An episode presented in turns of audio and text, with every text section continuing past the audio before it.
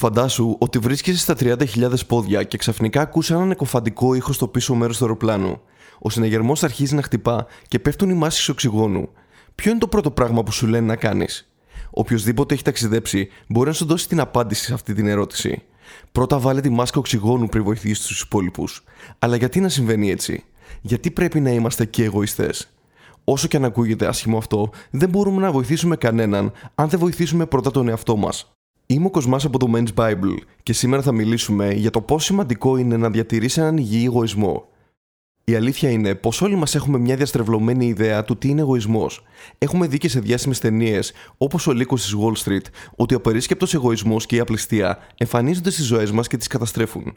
Και ξέρεις τι, αυτό είναι απολύτως αλήθεια. Ο υγιής εγωισμός όμως έχει να κάνει περισσότερο με την ακόλουθη πραγματικότητα. Κανείς δεν μπορεί να μας φροντίσει καλύτερα από τον ίδιο μας τον εαυτό. Και γι' αυτό πρέπει να μπορούμε να κάνουμε τα εξής πράγματα. Πρώτον, να γνωρίζουμε τα όρια μας και να τα εκφράζουμε. Όλοι μας πρέπει να γνωρίζουμε πότε να πούμε όχι. Όχι, δεν μπορώ να το χειριστώ τώρα. Όχι, συγγνώμη, απλά δεν έχω χρόνο. Όχι, δεν νιώθω άνετα με αυτό. Αυτό φυσικά δεν σημαίνει ότι πρέπει να λέμε όχι στα πάντα και να μένουμε στη ζώνη άνεσής μας. Αυτή η επιλογή θα ήταν μη υγιής και καταστρεπτική, οπότε πρέπει να την αποφύγουμε. Όμως πρέπει να διατηρήσουμε την υγεία μας, την ενέργειά μας και τη λογική μας για να μπορούμε να οθήσουμε τους εαυτούς μας σε πραγματικές καταστάσεις έκτακτης ανάγκης. Και στο ξαναλέω, δεν θα ήμασταν χρήσιμοι σε κανέναν αν δεν φροντίζαμε τον εαυτό μας πρώτα. Δεύτερον, να αποδεχτούμε ότι θέλουμε πράγματα και δεν υπάρχει τίποτα κακό σε αυτό. Υγιής βαθμό εγωισμού σημαίνει ότι είσαι ικανός να αναγνωρίσεις και να κατηγοριοποιήσεις τις ανάγκες σου. Δεν σημαίνει ωστόσο ότι πρέπει να αισθάνεσαι ένοχος επειδή αναζητάς πράγματα απλά και μόνο επειδή τα θέλεις. Είτε θες μια παγωμένη μπύρα ένα ζεστό απόγευμα του καλοκαιριού, είτε ένα σπίτι με θέα τη θάλασσα ή ένα ακριβό αμάξι. Δεν είναι κακό που τα θες. Δεν είναι κακό να έχεις επιθυμίες και ανάγκες. Τρίτον, να φροντίζουμε τον εαυτό μας. Δεν εννοώ ότι δεν μπορούμε να βοηθήσουμε τους άλλους. Δεν εννοώ ότι δεν μπορούμε να τους υποστηρίξουμε. Δεν εννοώ ότι δεν πρέπει να είμαστε υπομονετικοί και συμπονετικοί. Αυτό που εννοώ είναι ότι δεν μπορούμε να ζούμε για λογαριασμό άλλων. Ναι, αυτό ίσως ακούγεται σκληρό, αλλά η πραγματικότητα που πρέπει να αναζητήσουμε και είναι η μόνη επιλογή που έχουμε είναι να τοποθετήσουμε τον εαυτό μας πρώτο πριν από όλους τους άλλους.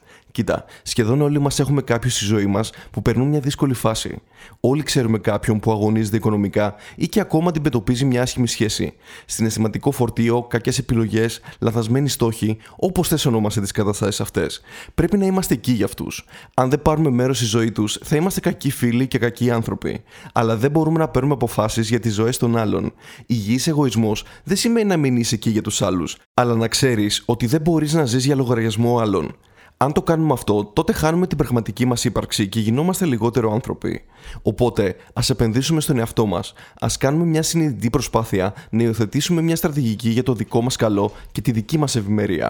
Α το κάνουμε χωρίς τύψεις και χωρίς την ιδέα ότι κάποιος άλλος θα φροντίσει για τη δική μας ευτυχία.